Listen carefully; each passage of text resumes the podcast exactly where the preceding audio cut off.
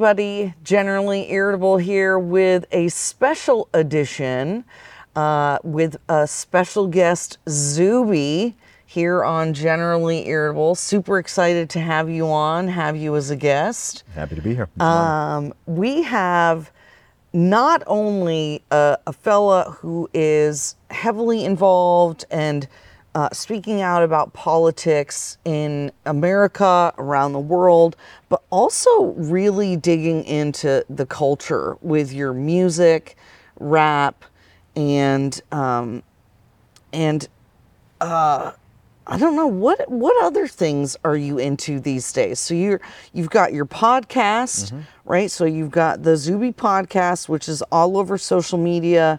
Uh, you just had on Elon Musk. Um, you've had you've been on Patrick Bet David. You've been on Oh, you want to start listing. There's a lot of them. all you've been you've talked to everybody. You're lot talking about AI. You're you you got all this amazing stuff that you're talking with folks about. Uh, one of my favorite interviews that you've done, of course, was with Ben Shapiro, Hmm. your defense of rap music. So we're going to get to talk about that today. Uh, but share with our viewers a little bit about what else you're doing these days besides music and podcast. What what else? Where else can they find you? What else do you think is is exciting that you're up to these days? Yeah, well, a lot of things. I mean, um, as we record this, in the past eight days, I've been to four different countries, and I've done six events in All the past eight days. Dang. So I just came off the back of a short European tour. Okay. I performed in the Netherlands. I had a show in Amsterdam on Saturday, London on Sunday, Manchester on Monday, and Dublin on Tuesday. Then I flew to the U.S., had an event in Washington, I spoke in Washington D.C. on Friday, and then I just performed in Vermont yesterday. Oh my Saturday. goodness. And then I'm doing another event In this evening. Vermont. Yeah. So um, How tired are you I'm right fine. now? honestly, I'm fine. Like I've been tired for the past six or seven years, but like Just- it's my default state, and I don't think anyone would look at me or interact with me and be like, "Oh wow, that guy's tired." Like, yeah. No. I'm fine. I just I just go. mission. Yeah, I just go. Mission focused. Yeah, I'm fired up 100% all the time. I love it. yeah. All right. Other things going on. Um, I've written two books, and I'm working on my third one. Okay. Yeah, I'm over f- 50,000 words at this point. Nice. So this is going to be my biggest and best book yet. My first book, Strong Advice, that was a fitness book. Then I wrote my children's book, The Candy Calamity, last year. Okay. And then this book is going to be a lot bigger, wider. This is more about mindset and philosophy. So Mm, okay. I want to have that. I'll, I'll have the first draft done, I think, within the next month or two. All right. And then um, So where can should be out people next year. find your books? Are they on Yeah. Amazon, your website? yeah, te- teamzuby.com. Okay. Teamzuby.com. You'll find links to everything on there. All right. That's the best place. All right. Yeah. Um, I've got my podcast going, of course, Real Talk with Zuby. Over 260 episodes done so far. Nice. I started that at the beginning of 2019. So that's a weekly podcast, you know, new episodes coming out every week. I have been doing, yeah, like I said, lots lots of live events. Um, I'm going out to Kuala Lumpur in September. I'm, perfor- I'm performing in California in August.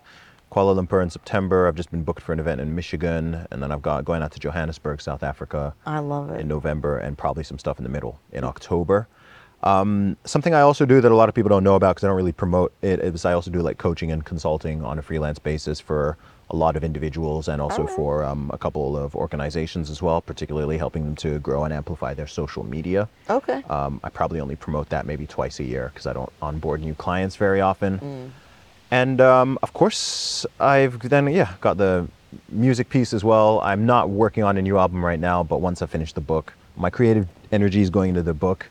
But um, once that is done, then I think the next creative project after that will be another album. Another album. Yeah. That's what I was listening to some of your music on the way over here to help me, especially get in the mindset. Mm. And I, one of the things I want to talk about in in this interview, especially, is how much you infuse God and your beliefs into everything that you do. Yeah.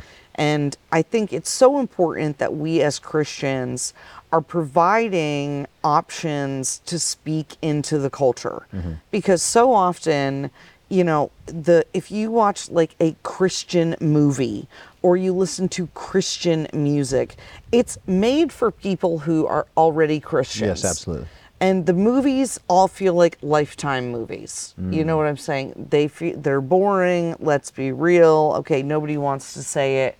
Although um, the new movie out, Sound of Freedom, pr- produced super well, excellent suspense, um, really well acted. But a lot of times, I feel like Christian music or Christian art, Christian movies are really made for people who are already Christians Yes. rather than cr- just creating something good that includes God that can speak into the world Yeah. and kind of invite them over to us. Mm-hmm. Is that a con- was that a conscious effort on your part or do you even think about it when you're writing? Yeah. So, you know, I've been a I've been a Christian my whole life. Okay. I was I was raised in the faith, and I've never wandered away from it per se. I never went through any sort of atheistic phase or anything mm. like that. Obviously, as an intellectual person. Yeah, as as a thinking person, I, I you know I question my own religion and beliefs more than more than anybody else. Right. Every single belief that I have. I question, I challenge. I walk around all day. Maybe I'm weird, but like I'm constantly having debates in my own head. Yeah. Sometimes people wonder how I'm able to like voice my thoughts and articulate things so well. And it's like because I've already debated this in my own brain with myself and oftentimes with other people many, many times. So by the time you're kind of hearing those words coming out my mouth, I've actually thought through far more things than somebody may realize. Yeah. So when I got into music, so I started rapping um, as a hobby when I was in university. Okay. Um, I studied at Oxford University. I did computer science. I was already a hip hop fan. Um, I became a hip hop fan and when I was about 12 or 13. Yeah. So I'd been listening to tons of the music. And then when I was 18 years old, I was traveling from the UK to Nigeria and I had a stopover in a Paris airport. Okay. And I was by myself. I had a long layover. I didn't really have much to do, but I had my MP3 player and I had like a I had a pen and a pad, and I just started jotting down. I just started jotting down some rhymes. I wrote my first ever verse, and then while I was in Nigeria, I was out there for four or five weeks, and I just kept I just kept writing, and I would record. I would just record the verses into like my phone, like the recorder, All right. the recording thing on my phone, and I was playing it to my siblings and my cousins, whoever was around, and people were like, "Oh, like that's pretty cool." And then when I went, got back to university, I uh, my friend Chris, who lived on the same floor as me, he had a little recording studio in his in his dorm room. Nice. He had like a basic. He had a microphone in a sort of closet, and he had, you know, like a very basic basic Beat machine or something Yeah, like that. and so uh, I, I went on the internet. There used to be a website called SoundClick. I think it might still exist. This is like prior to SoundCloud, and I would just download beats off the internet. And I made my first ever song, which was called "The Bad Man." So my good friends I went to university with, some of them, my nickname with them is Bad Man. They call me, they, they call me Bad Man because the first ever song I made in my late teens when I was at university was called "The Bad Man." So I made that song and I, I remember attaching it to an email and just sort of sending a mass email to a bunch of people I knew saying, "Hey, I made a song. Let me know what you think of this." And I, I got I got positive feedback on it. And then I did two more songs. I made a song called "Oh No" and I made a song called "Tonight." And I made a little demo CD. Ooh. And I actually sent it off to um, a local magazine called Night Shift Magazine. All Shout out to Night Shift Magazine in Oxford. They're actually still running. Um, and they gave me Demo of the Month in their magazine. So these were my first three songs. First, Okay. first three songs I'd ever made. And I got Demo of the Month. And by the way, this magazine was pretty critical. Like they could be quite harsh if they thought your music was trash. And they Yeah. were like, hey, you know, there's this Oxford University kid who's rapping, which is a little different. What? And his stuff is, he's got a future, you know? Yeah. So I kept on making music. And by the time I was in my second year, I released my first album when I was 19. So I put out my first album, Commercial Underground, and I just released that um, totally independently. I took the, if you actually look on the, the cover of my first album, Yeah. if you look up Zuby Commercial Underground, that photo was taken in my dorm room. So it's a me, I'm wearing like a black vest with a headband on, and I'm wearing like a glove, and I'm kind of going like that. And that was taken in my dorm room. Shut and then up. one of my friends did the graphic design, and you know we put we put it all together. And then I went and got I got 50 CDs pressed, and I sold all 50 in a week.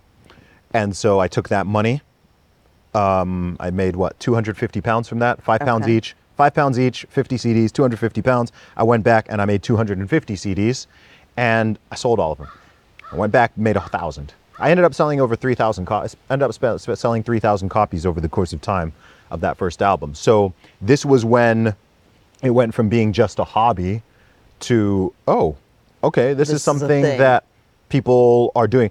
It's one thing for people to say, oh, you know, I like your music or whatever. It's another f- for them to, to buy it. Yeah. Or to come to a gig. And so I was doing shows. I started doing some small gigs in and around Oxford and then eventually in some other cities. Um, I graduated 2007. Okay. I graduated. I With took a computer science computer degree? science degree. Yeah, I took a year out. I released a second album, and I did music full time for one year. Put out a second album in 2008 called The Unknown Celebrity. Okay. And I was just at this point. This is when I just started hitting the. I was just hitting the streets. I mean, I was hitting the streets with my first album. That's how I sold so many. Yeah. So I used to just go out on the street and talk to strangers and play them my music and sell it to them So have you ever actually done computer science? as a job. No.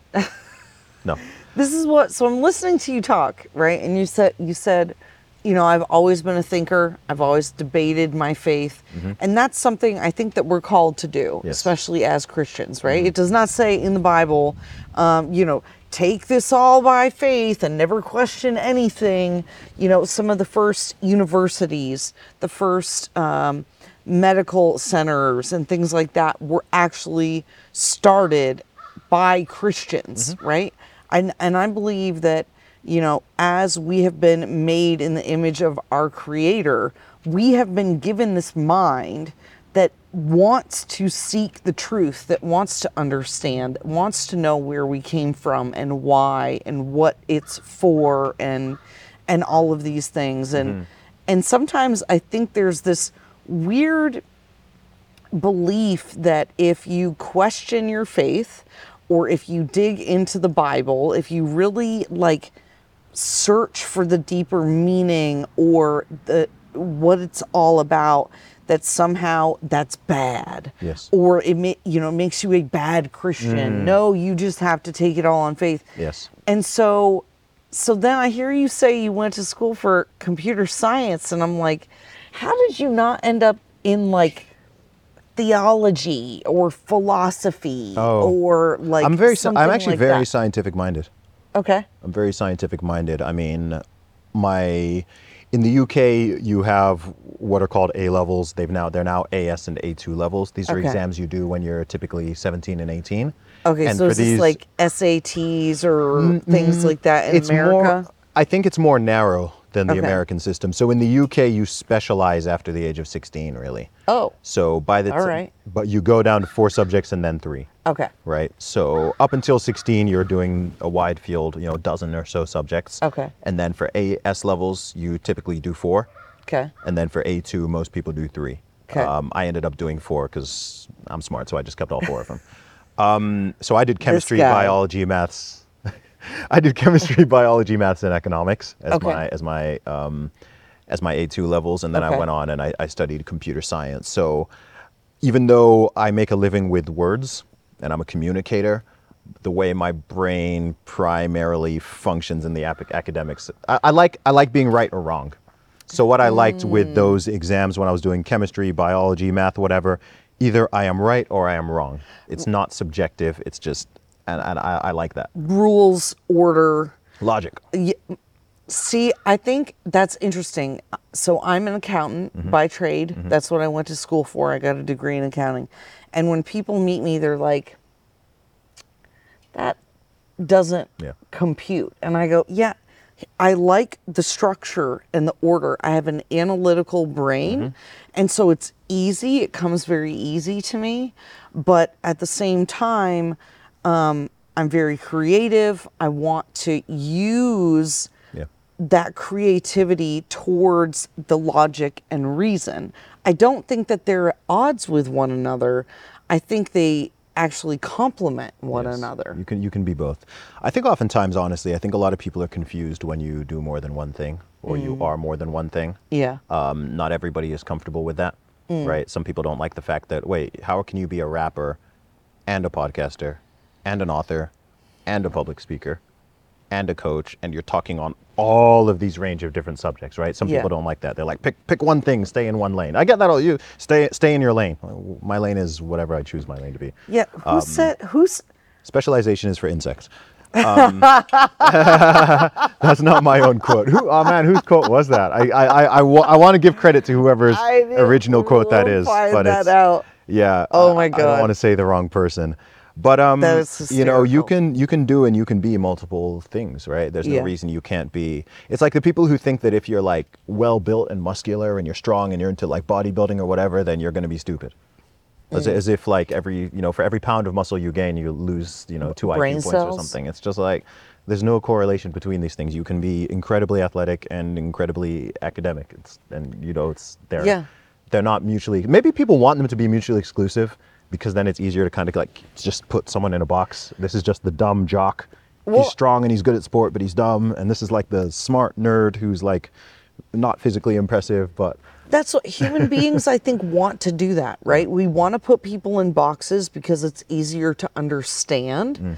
and relate to that person. Do you know what I mean? I, think so. I, because I think it simplifies the world. And I think people Mm. want. Look, the way I look at it is I think the world is incredibly complex. yes, The world is incredibly complex. And in order to, if you were to try to take in everything in full all the time, you would be, you would constantly have sensory overload. yes. Right? Just where we are right now. Oh See, my what God, I find is. especially. Yeah, think about it. So when I look at you, literally everything else becomes blurry.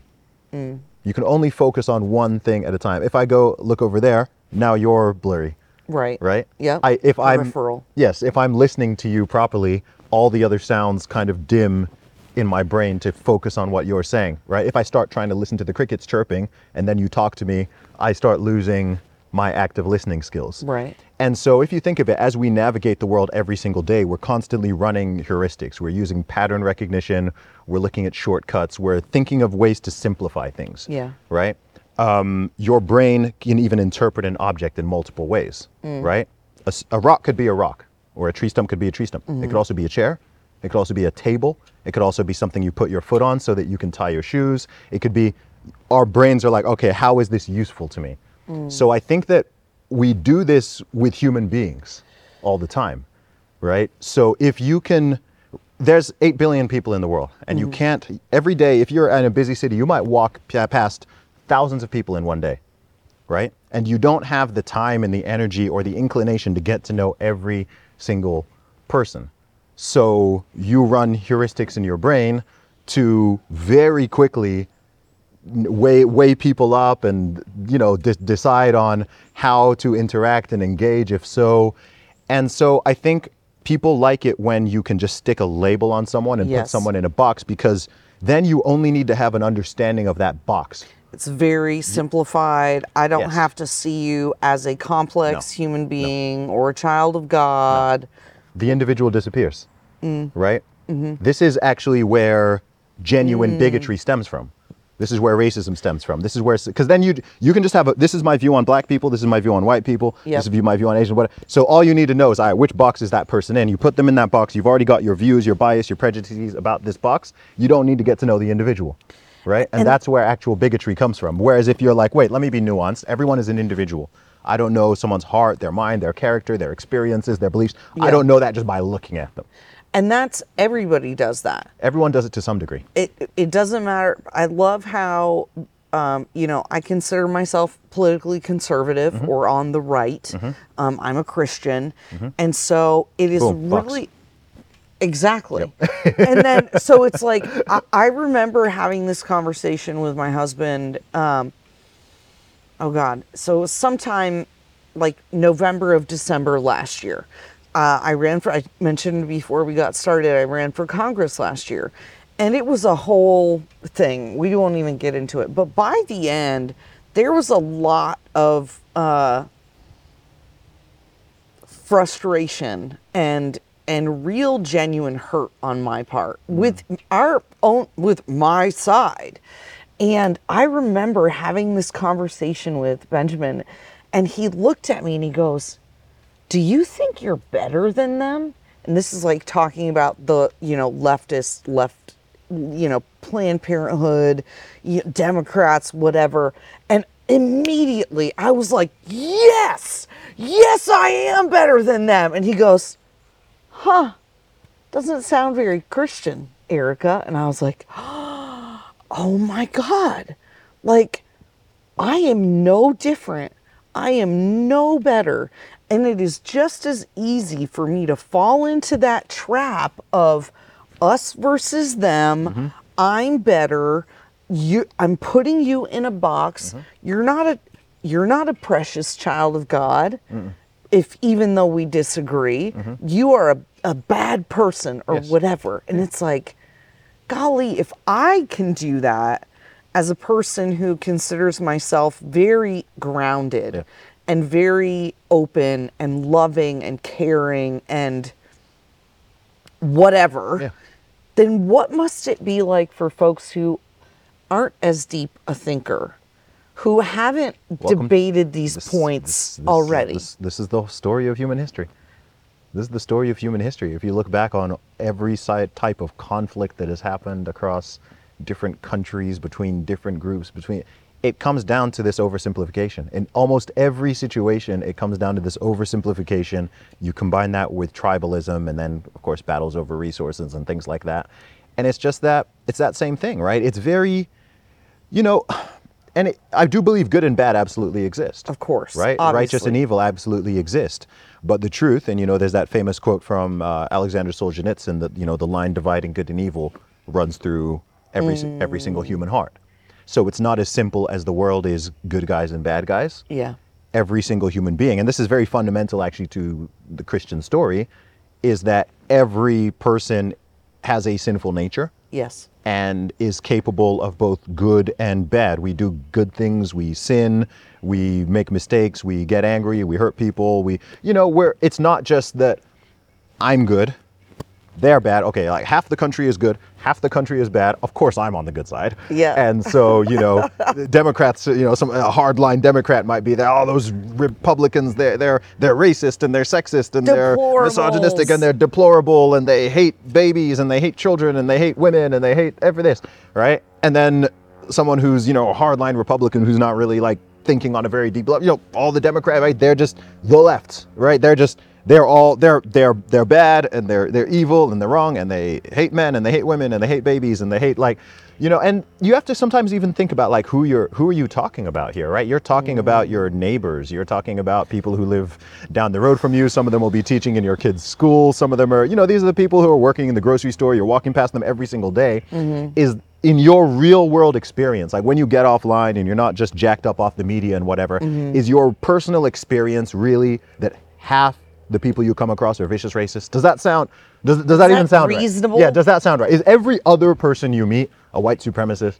Is every other person you meet like a, a horrible and, and anyone who's honest is like no absolutely not. Like most people are decent and civil and get along. Sure people have their disagreements and debates if you want if you want to get into Right. the nitty gritty but on a day-to-day basis and this is true in every country right? When you're walking around it's not like I've never been to anywhere in the USA or outside where, you know, I just go out there and, pe- everyone's just fighting. Like, look, the black people are fighting the white people and the Democrats are fighting the Republicans and the men are fighting. People are just getting on with their lives, trying to be safe, do their work, lift, look after their kids, generally, generally live in peace.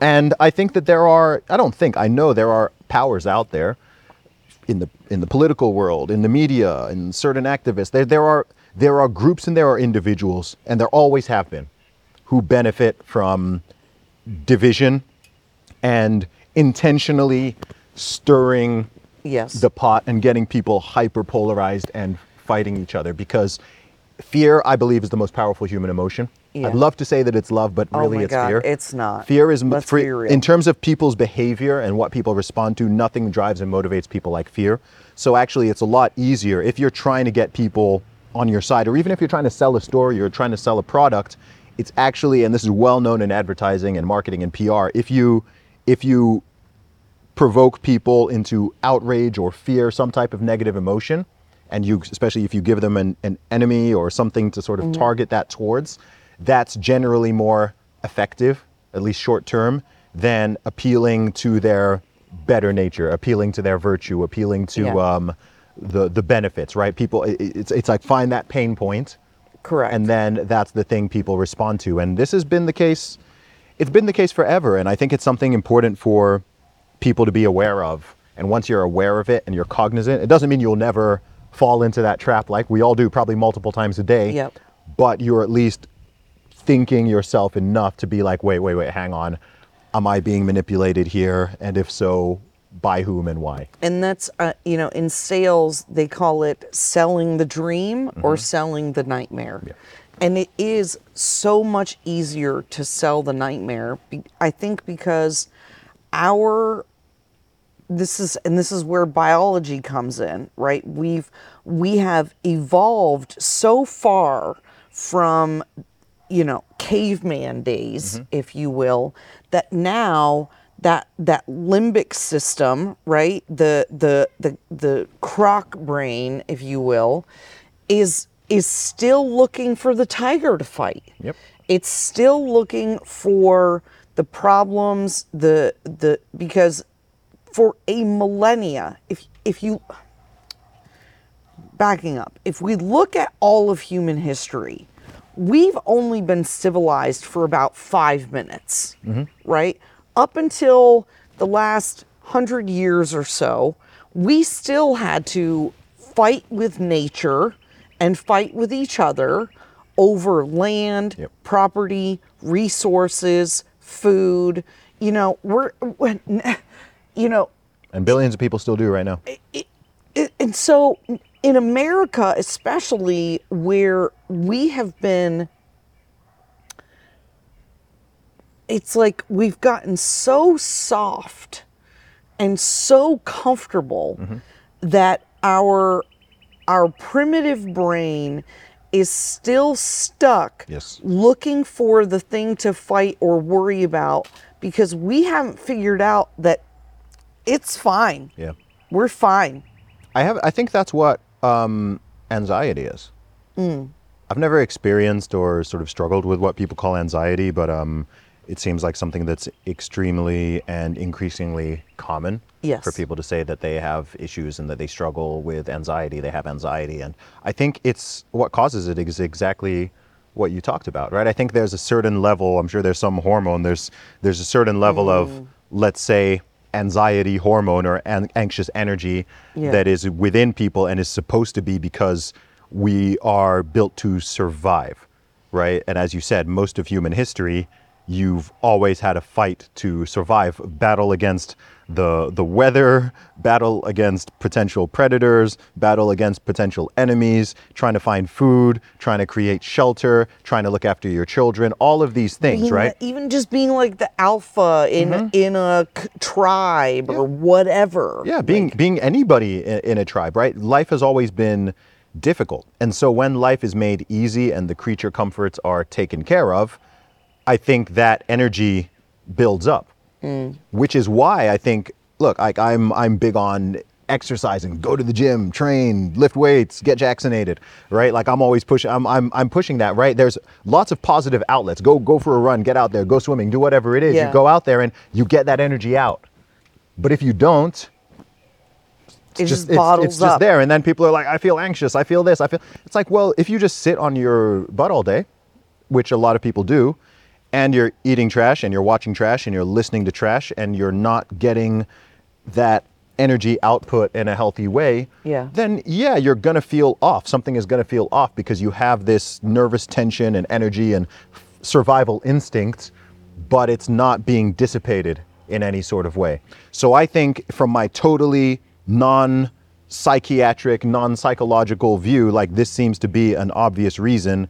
And I'm sure some, you know, someone with more expertise could go and explore this hypothesis a bit more. But I think this is why you see and hear people in the most comfortable and wealthy and well taken care of places increasingly talking about man i have this anxiety or i have this depression or i have this or i have Yeah. that all these you know mental mental health things that people are talking about and i think a lot of it is is simply lifestyle based i think hmm. we've moved so far away from nature literally and metaphorically that people have just increasingly become untethered from reality in many ways, especially in this age of social media and screens. I mean, th- look, think about it.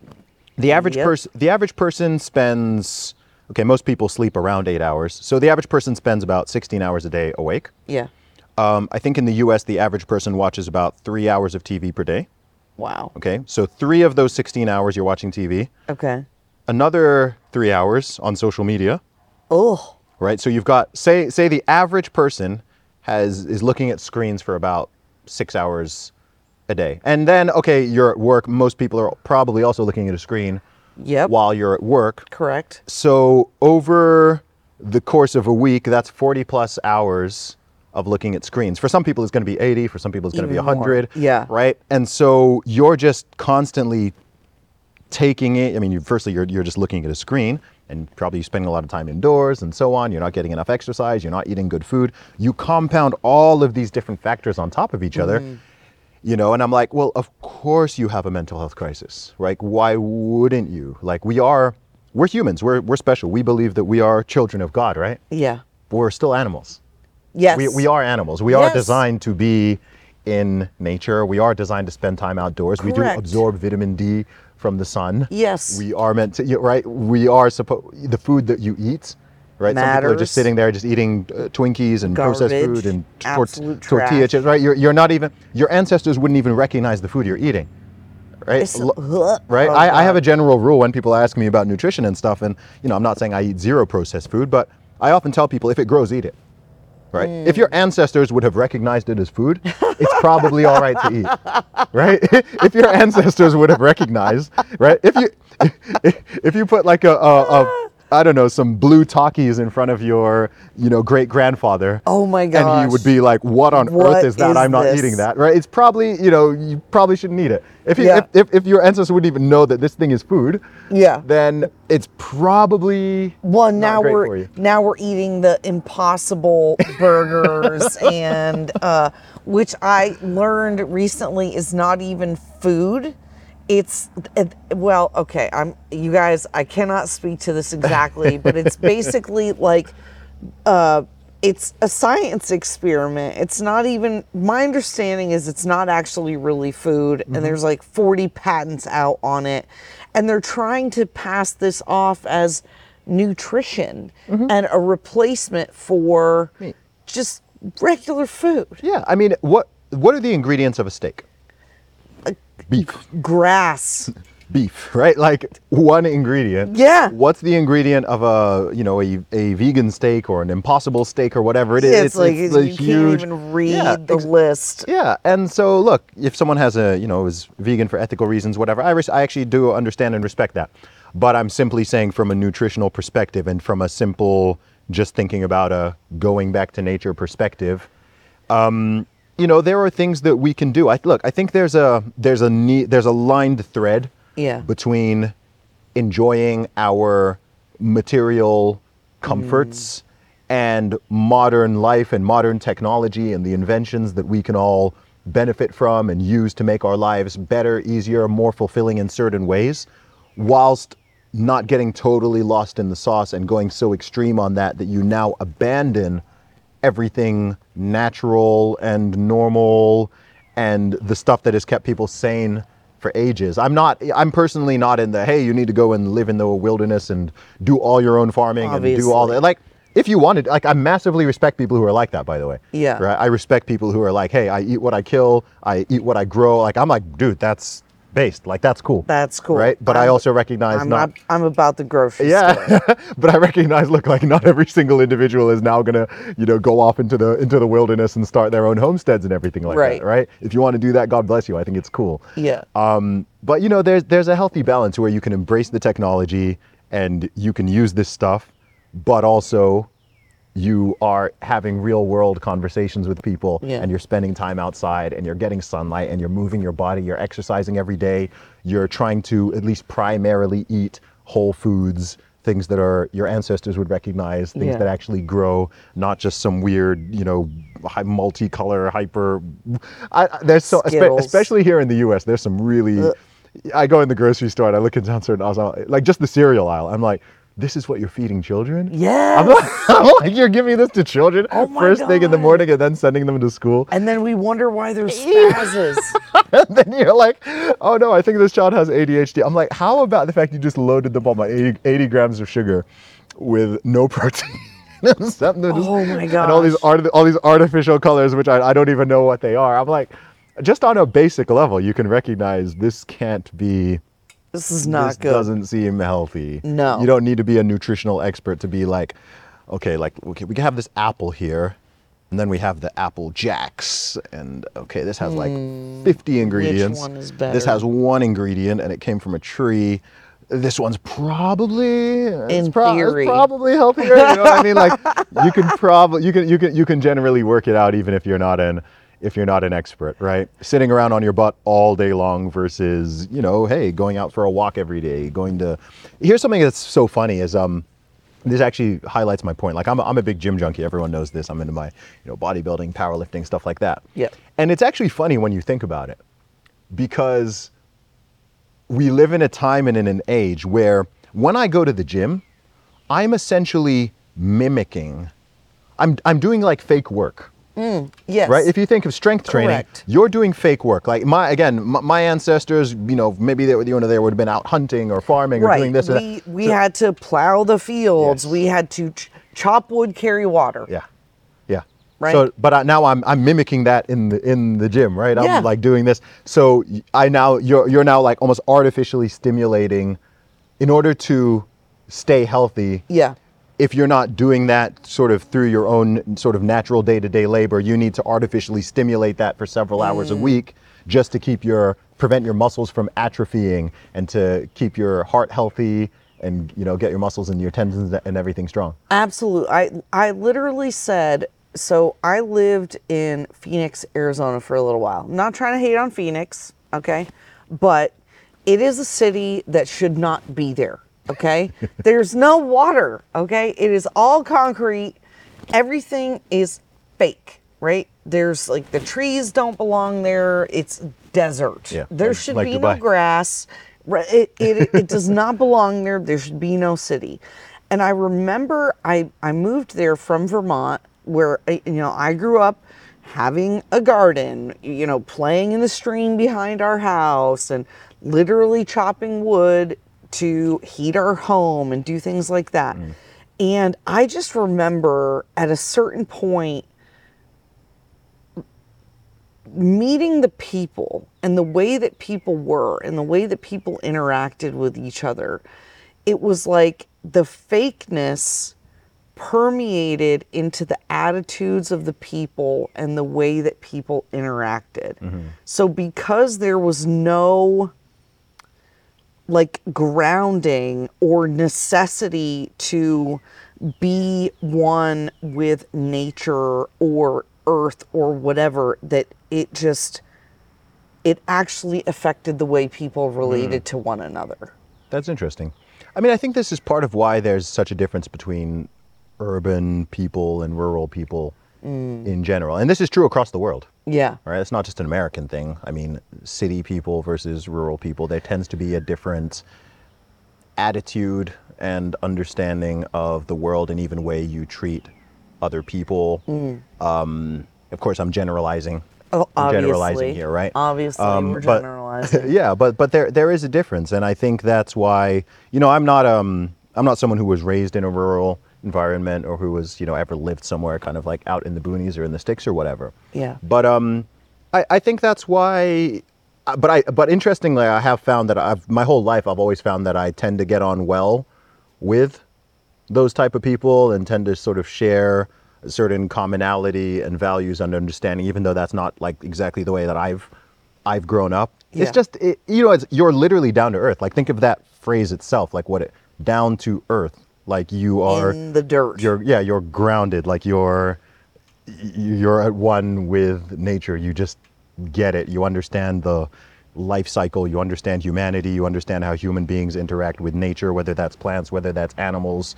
You're not so detached from where food comes from, mm. right? Yes. You understand plants, fruits and vegetables come from the ground, and in order to eat meat or fish, an animal has to die, and it has right, right. Whereas if you're, you know, full hardline, like I know people who, um, for example, I know people, for example, who can't eat chicken with bones. Like they they can eat chicken, but they can only eat like the fillet. It can't look like chicken. They can't eat chicken. they can't eat chicken that right, or they can't eat fish because that actually it looks too Yes. much like the yeah, actual like, thing. Yeah, like if you gave them, you know, a roasted or baked fish. Yeah. With you know, with the head on, with like the, the, whole face on it. they like, ugh, like they'll faint. Yeah. Right, but if, if you give them a fillet, and especially if you batter, you know, it doesn't look like a fish Yeah. anymore. Yeah. They can eat chicken nuggets, no problem, Yeah. whatever. And I'm like, man, you're so detached from. that- It's like they're so detached from what the food is that even the the thought of that sort of mortifies them. And Bu- I'm like, wow, that's out. yeah. And I'm just like, well, that's what do you think? It's fish. It's chicken. Like, that's, what That's- it is. That's what I love. Um, you know, I, I learned how to shoot a gun when I was like six, I think. God bless Um, America. And seriously. and so this is why I go, it's so funny to me because it really is this interesting dichotomy between, um, you know, what we get exposed to and uh, and how we're raised. You don't even have to grow up in the country mm-hmm. if you are exposed to these things and you're exposed to different kinds of people. Yes. And I think, you know, before we got started today, you were talking about, as an example, Dubai. Yeah. Um, and that you, By the way, one of the most unnatural cities in the world. Like you were talking about Phoenix. I bet, Oh, I yeah. bet Dubai will blow Phoenix out the water in there. really? Yeah, Dubai is completely artificial. That's interesting. Well, because it's in the desert, Yeah, right? the city didn't pretty much exist 50 years ago. Like it was, it was just a desert. That's And now it's one of the most um, futuristic looking cities in the entire world. That's so Like, if- If you go there, it's like, whoa! Like you feel like you've stepped into the future. Ooh, I need to go there. Now I want to go there. Yeah. um, and then in the course of talking, you were saying, you know, we're so pr- like we're primed towards fear and tribalism, and things like that. And and I think it was before we got started. I said, you know, isn't it scary there as a Christian, right? It's because we are sold and we're told in the media and by our tribal groups and whatever that we have to be afraid of people. We have to, oh, you know, the Middle East is this, um, Arab people are that. Uh, Comes you back know, to that good guy, bad guy thing again, right? Exactly. and so, what if there's anything that you could share Yeah. with our viewers about that sort of um, that lie Mm-hmm. about good good guy bad guy all or nothing yes. what what would that be like what would you how would you encourage them to you know seek out maybe different um you know would it be to like go go travel to Yes, those places yes. or would you know seek out people read books like what do you recommend to kind of break that mindset Absolutely. I think with absolutely anything, there's no true substitute for real world experience. Mm. You can read all the books you want, listen to all the podcasts you want, check out all the Wikipedia articles you want, and you should, by the way. Like it's, it's there's a lot to learn about the world, but there's no substitute for actually doing something and experiencing it. You can't experience travel without traveling. You can you can look at photos, you can even watch videos on YouTube. In fact, I often do that before I travel to a new place. Yeah. Right? I'll go on YouTube and I'll watch videos and see you know what does it look like you know what see it see it in action and so on um, but there's there's no substitute for real world experience and i do strongly encourage people to travel like i mm. understand that sometimes people get mad when i say this because they think that i like oh well you know you've got money you can travel you can just like you firstly I, you the idea that you need to be like a millionaire to to travel is simply false. There's lots of broke people who can scrap together you know a couple hundred dollars to, to, to, to go to go somewhere, right? Te- Yeah. Teenagers themselves even Even- even, yo, do it, and they go backpacking and whatever. we got a friend that is broke as a joke and Yeah. he still has a ps5 okay just yeah. saying Yeah, yeah. Every, everyone can work hard and conjure together a few hundred dollars to, to go somewhere. Um, you you know if you if you can't afford to you know fly to the opposite end of the world or whatever, that's fine. But if you're someone who's never left your country, Mm. Which I think is the majority of Americans, yeah for example. Um, and I understand why that may be the case, but I would simply say that you, your perspective, by definition, will be limited. It can't not be. You can only see the world from where you are Yeah.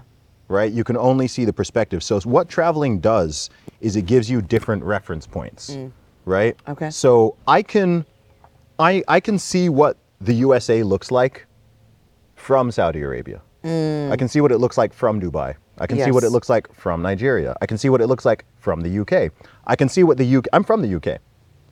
I can see what the UK looks like from the American perspective. I've spent a lot of time in the USA. I know thousands of met thousands of Americans, so I can I can spend time here and I can look at the UK and be like, okay, this is why Americans have these perceptions about British people or about the UK. Oh, this is why British people have this perception. You, you can so the more places you've been to, especially if you've really spent time there and gotten to know people and what on, you just get all these different frames of reference, and now you can actually make comparisons. And it also gives you not just perspective, but it gives you a greater sense of gratitude. One reason why I think that so many Americans or Westerners as a whole sometimes undermine their own nations. Yeah. Like first of all, I'll say I think the biggest threat to the USA is not external. I think it's internal. Oh yeah. Right? It's Get me domestic. It's within here. Get me And I- started. and I think a lot of it is because there are millions of Americans who don't appreciate the USA Mm. because they've never left it. They don't have a global perspective. They're not understanding, like, why are there millions of people, probably hundreds of millions, maybe a few billion people in this world? If you gave them the option to move to the USA tomorrow, they would take it. Why? Right? You're saying, like, this place is all horrible and this and this and this and it's this, it's terrible, you know, it's the most racist. I've heard, I've heard Americans say the USA is the most racist country in the world when someone says that, this is a dead giveaway to me that you have been nowhere. You've been nowhere. If you think the USA is the most racist country in the world, like I, I laugh at that. It's like, bro, you, you haven't been anywhere. Like, Yeah. what, what are you even comparing to? Yep. Uh, you're comparing to the utopia that's in your brain, which is perfect, not to history, not to other countries and so on. So it gives you that additional gratitude because you can you can see the things that your nation genuinely thrives at and what what the opportunities are and how blessed you are especially if you're from you know let's say a, a first world country Yes. and you travel Oh to some less economically developed countries and you see Indoor plumbing, y'all. Yeah.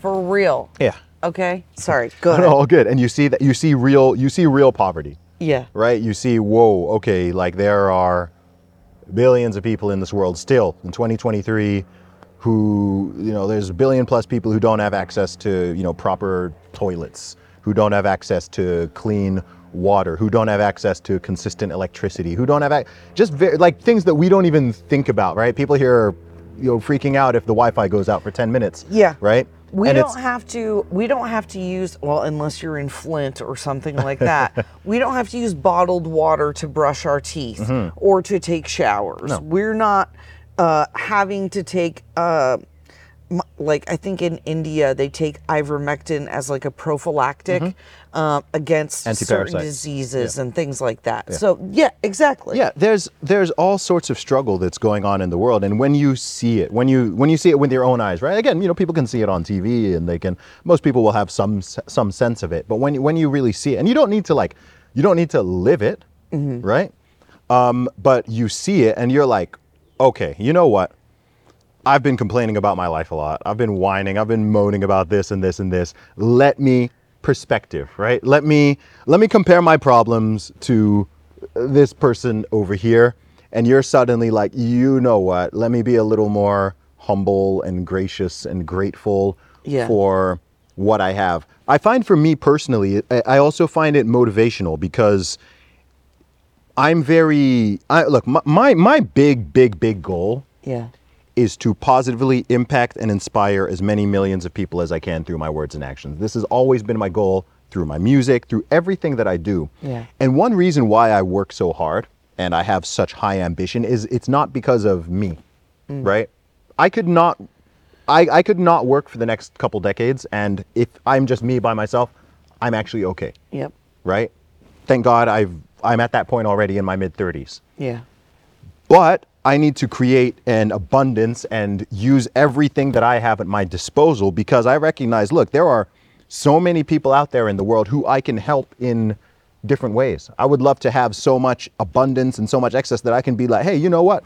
Let me let me build a school over here. Hey, let me Yeah. help to create this thing. Let me help lift this person up. Let me, you know, I'm doing it in many different ways as I can right now. You know, helping get people in better shape, helping people to think better, helping Yeah. people to have a more optimistic attitude, helping entrepreneurs to, you know, do this with their business, whatever it is. But for me, like that's my that's my core driver, and so much of it just comes from having a genuine acknowledgement and understanding of this. By the way, this is why there are people. Like I see a lot of criticisms of me. I know all the various criticisms of uh, of me that exist out there. Um, and one thing that some people think is that I'm um, that, that I that I'm not sympathetic, or that I or that I'm not I'm not compassionate enough. Because I don't like it when you know when I get some American or Brit or someone who's you know well like who's who's fully able-bodied and has no uh, illness or disability mm. or major thing like and they mm-hmm. want to like whine to me. Mm-hmm. They want to come and whine to me, mm-hmm. and I'm like, dude, I don't have sympathy. Like, get off your butt and go and do something. Like, you're fully able bodied. You're 25 years old. There's nothing wrong with you. You're in America. You've got a British, you've got an American passport. You've Yeah. got like, you've got a family. You've got like, what, what more do you, what more do you, like, dude, like the world is yours. Do people go are out there and, like- people are so busy navel gazing Yeah. that they don't realize that there is actual suffering and actual suffering. need Yeah. of people to I am so focused on why my little feelings hurt But- and and that's what it's like dude and that's what I think you know, one of the things, especially as a Christian, we are called to go out to be the light on top of the hill. Okay. I can sit here and feel sorry for myself all day. Sure. If I want to, I can find reasons to complain. Oh, 100%. I Always. can absolutely, oh my, if this hurts or that hurts, uh, uh, uh. this is another thing that happens because like when you become so prosperous and comfortable in a place that the small problems create the same uh, it's almost like you have the same emotional response mm. to you know a modern well-off person has probably the same chemical response to the Wi-Fi going out for 20 minutes or their oh, favorite God. avocado running out in the store My as like as your as your as, as your ancestor would have had to like you know finding out that the rain didn't come when it was supposed to right? So people are making genuine mountains out of molehills and so on.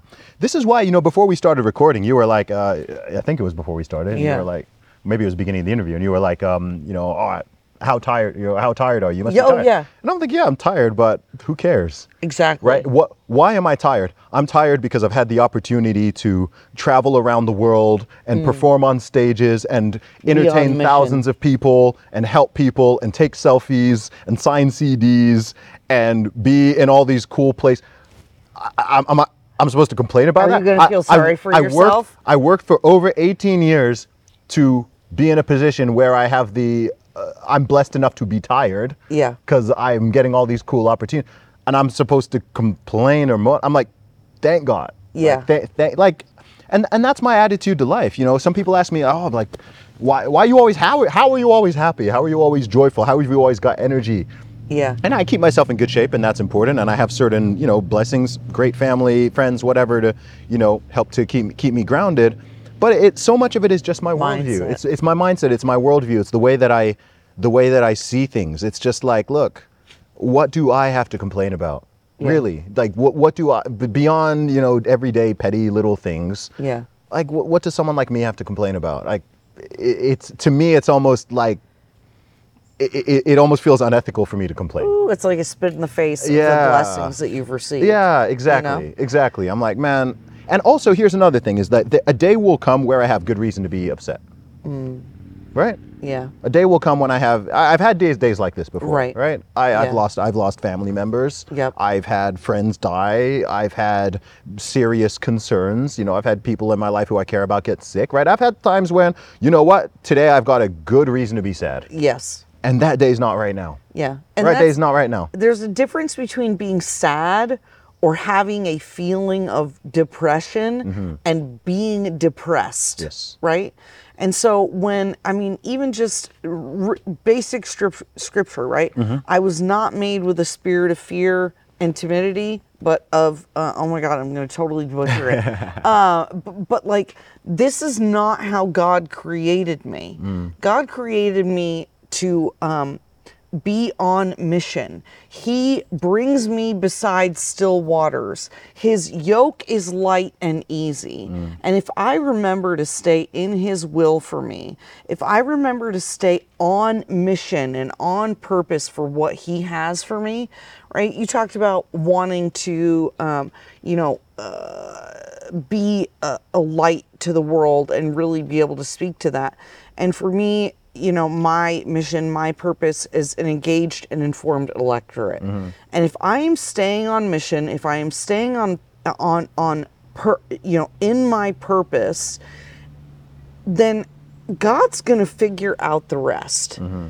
And ultimately, when I take a step back and I look at everything that is wrong with the world, right? At all that that tribalism, the hatred, the prejudice, the bigotry, whatever it is, the misunderstandings of people, the answer is Jesus. Mm-hmm.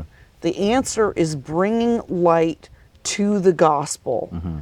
that everyone is a child of God, that there is this set of commandments that if we all try our best to live by, mm-hmm. we're going to be way better off. And that mission and that goal of being the light on the hill is so much more important than my feelings mm. or the or how tired I am or whatever it is. Because if I keep my eyes on him, mm-hmm. then then that's what's most important. And if I can share that gospel and I can bring that truth to the world, then how much of all of this nonsense gets fixed Yeah, a lot of it. and goes away? all of it. If everyone were to do it, and look, this is how you genuinely make the world a better place, right? If you can help be your best version of yourself Yeah. in every aspect, physically, mentally, spiritually, educationally, your skills, all of it, then you can encourage and help other people to do the same, right? You can't pour water from an em- empty cup, right? If you yourself don't have anything in your own life in order and you've built no skills and you're not of any use to other people, then you you know, if you can't help yourself, it's very difficult to help other people. Yeah. right? And i think that there's something weird and twisted that happens in our society. I think even sometimes with some some christians maybe this is what i might consider to be certain scri- scriptural misunderstandings which is that almost you i don't know I, I i've i've come across people both religious and irreligious who almost think that you shouldn't be like too ambitious or you know you shouldn't strive to you know oh be careful zuby you shouldn't be uh, you know for example if i ever talk about money Yeah. or like I talk about, you know, why it's important or how people can earn more of it or anything like that, there's always some pushback of like, oh, you're being materialistic or that, you know, root of money is, you know, money is the root of all evil, which is a misquote, by the It- way. misquote, y'all. probably the most common, probably the most common biblical misquote. It's, Ah. you know, the love of money is the root of many evils is the, is the, is the proper thing, right? I'm not trying to tell anyone to love money, but it's like, look, if you have resources, Yes. whatever that is, you can help people. Correct. If someone is in abject poverty or can't afford like to food to eat or whatever, and I don't even have the ability to, I, I don't have anything to give them or help them with, then I I'm limited, right? If I don't if I don't go to the gym and become physically strong and physically fit, then if I'm ever in a situation where I need to I need to help someone, hey, th- this person's here and I need to carry them out of the thing and I'm too physically weak to even live. Like I'm not I can't help other people unless I become a good version of myself. And if other people do that, then you can use those gifts that you have as gifts to well, and other it's- people. And it's even scriptural. It says if a man's house is not first in order, again, I, you guys, I'm terrible. I cannot quote these. If Benjamin were here, he would be able to quote them for us. But um, it says we're supposed to take care of a generation ahead and a generation behind. Mm-hmm. Yeah. And so it doesn't say be poor. No. It doesn't say uh, have nothing. No. Or it, it, it says it, says the exact opposite of that. Yeah. And so I, And I think the motivation the motivation is important, right? I think it's a very different thing to want to have abundance to create opportunities for yourself, your family, your children, and other people, Yeah. and to help people, versus just you know having an extremely materialistic and consumerist Mm. not the attitude, same thing. where it's just like, okay, I just want to have a ton of money so that I can just buy all the shiny things and Right. toys and things that I want, right? If that were someone's view, I would say, okay, that's not very Christian, right? Like, there's nothing wrong with having some nice things, but if you have that level of abundance, I think it is imperative on you as a person of faith to use that to help Yeah. humanity, right? Use that use that to help other people. So that, that that's my perspective, and it's been my perspective for Agreed. it's been my it's been my perspective for a long time. So I don't I'm not going to slow down because it makes other people uncomfortable and I would and I don't encourage anyone else to slow down because, you know, hey, slow down so I can catch up or anything. It's like no, like I want everyone we've all got different skills, different Yes. abilities, different things we're good at. This is one thing I love about the I love about this life as well is the you know, we hear a lot of talk these days about diversity the the coolest form of human diversity is just the fact everyone has different personality, mm. interests, skill sets, abilities, physiques, ways of doing things. So, and and you don't and you don't need to do you don't need to you don't and cannot be a master of everything. Yeah. Right? There's some things that I'm great at. I'm great at and there's things I'm terrible at. Yeah. But the things I'm terrible at, there are other people in the world who are great at them. There's things I'm great at that they're terrible at. And that's actually what the economy really is, even if you, you think of it in that sense. Like, Yes. we're all do it. Hey, okay, you know, I'm not a dentist. I don't know how to do. Hey, oh, there's someone trained in that. So, hey, I need that service. I can do that. Oh, oh, you you need music. Okay, someone can make the music. Oh, you need a video production. Hey, look, this person can do that. This person knows how to bake bread. This person is a hunter. This person's a farmer. This person, and I'm like, awesome. That's the coolest form of diversity. And then we, by us all existing together, you have it all, right? If if the world were just men, it's a wrap. It's a wrap. Within a hundred years, huma- humanity ceases to exist. If the world were just women, within a, a century, the human species ceases to exist. Right? But hey, Yeah. we have men and we have women, and now we have the whole. We have the whole picture. We've got that half. We've got that half. We put it all together. And I don't think any of this is an accident, right? I think that's how it's, uh, you know, I think that's how God created things. Yes. And it all works together.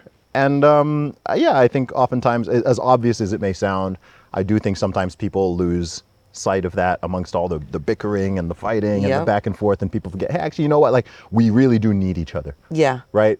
Yes. we, we, we genuinely need each other, It is right? so true. Yeah. I I I a hundred percent agree with Yeah. that. That is, um, and that is in that is His glory, right? That is the glory of humanity, and and how God created us, right? If we are created in His image, and He has made us, especially as men and women. I know you're not allowed to say that anymore, but as men and women, we get to be this amazing complement to one another and just grow in understanding and effectiveness as humanity. Learn about what it is to be a human being um, as god's children and and just figure it out. Ah i love that. I love that. Okay so what would you like to share with the viewers? Um, final thoughts. Make uh, like tell everybody you you shared a little bit about where they can find you. You've got a website. You've got Zuby Music. Uh, there is you got the books. You got the website. You're on social media. Yeah. Um, so yeah, um, you can find me on all social media at Zuby Music. That is at Z U B Y Music.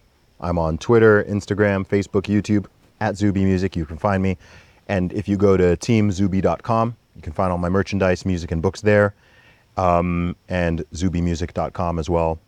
Got links to everything on there, and you can find my podcast there as well. And you know, we were um, you were talking about how robust the church is, even in uh, the Middle East, and so share, if you would, final thoughts with our viewers about just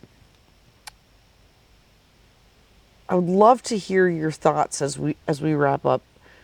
Your thoughts about you know being a Christian, your walk with God, and um, and how you might encourage uh, Christians around the world or here in America who um, maybe struggling with their faith a little bit, especially in light of all of the insanity that we see going on. Yeah. Well, I think the first thing is that to be a Bible believing Christian in this time is uh, it is countercultural.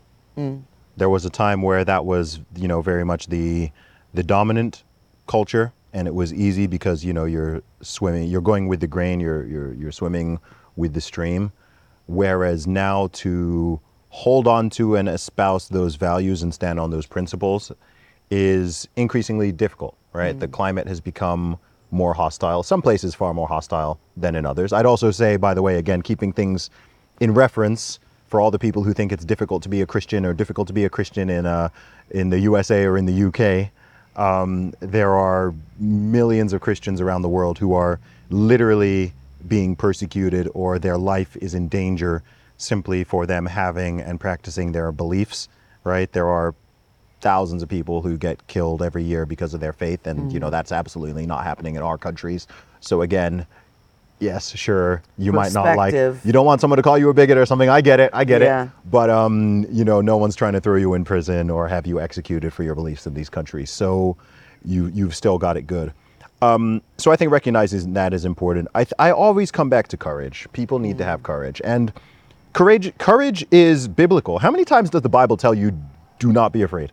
How many times I, I don't I, 1,000. th- that do do not be afraid is is is all over the Bible, Yep. right? So be courageous. Be courageous. Um, I'd say be courageous and also have tact. I think tact is an underrated Ooh. skill and trait in our society, right? When I say be courageous, it doesn't mean you need to go out tomorrow and start like beating people over the head with uh, all your beliefs and ideas and everything. But you know, have those.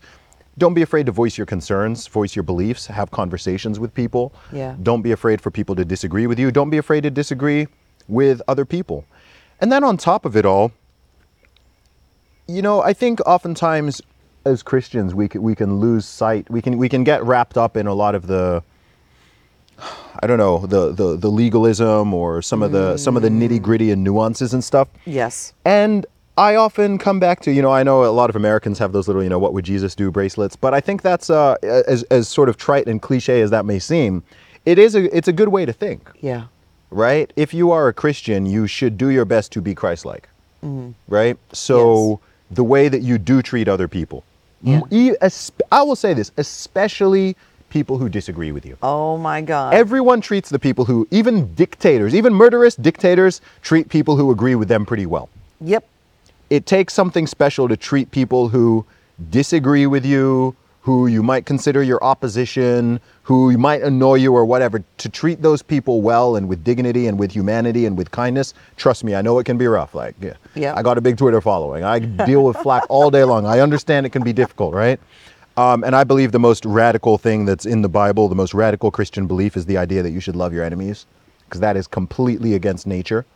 That is the opposite of what is natural to do. It's a lot easier to hate your enemies and to behave in that manner.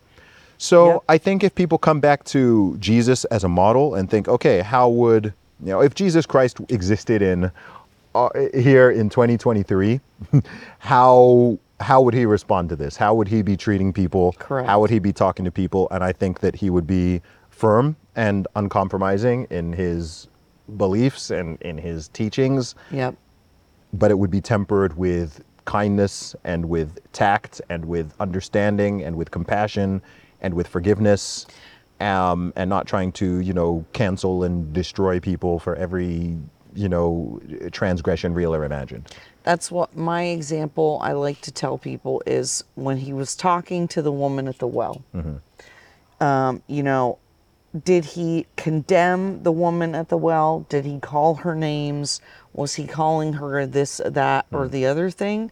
Or was he just dwelling and understanding with her? yeah and speaking to her soul and speaking to her spirit.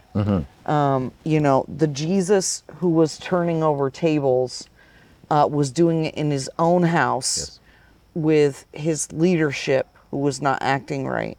We're not called to do that with Gentiles, with the unbeliever. Uh, we're called to be to to love our enemies. Yes. I love that you called that out Yeah. and that that's such a good reminder and I think probably the best thing for us to close with. No doubt. I love it. Last thing I would say is I'd also say that the best and worst PR for any faith or religion is the people who ascribe to it. Mm.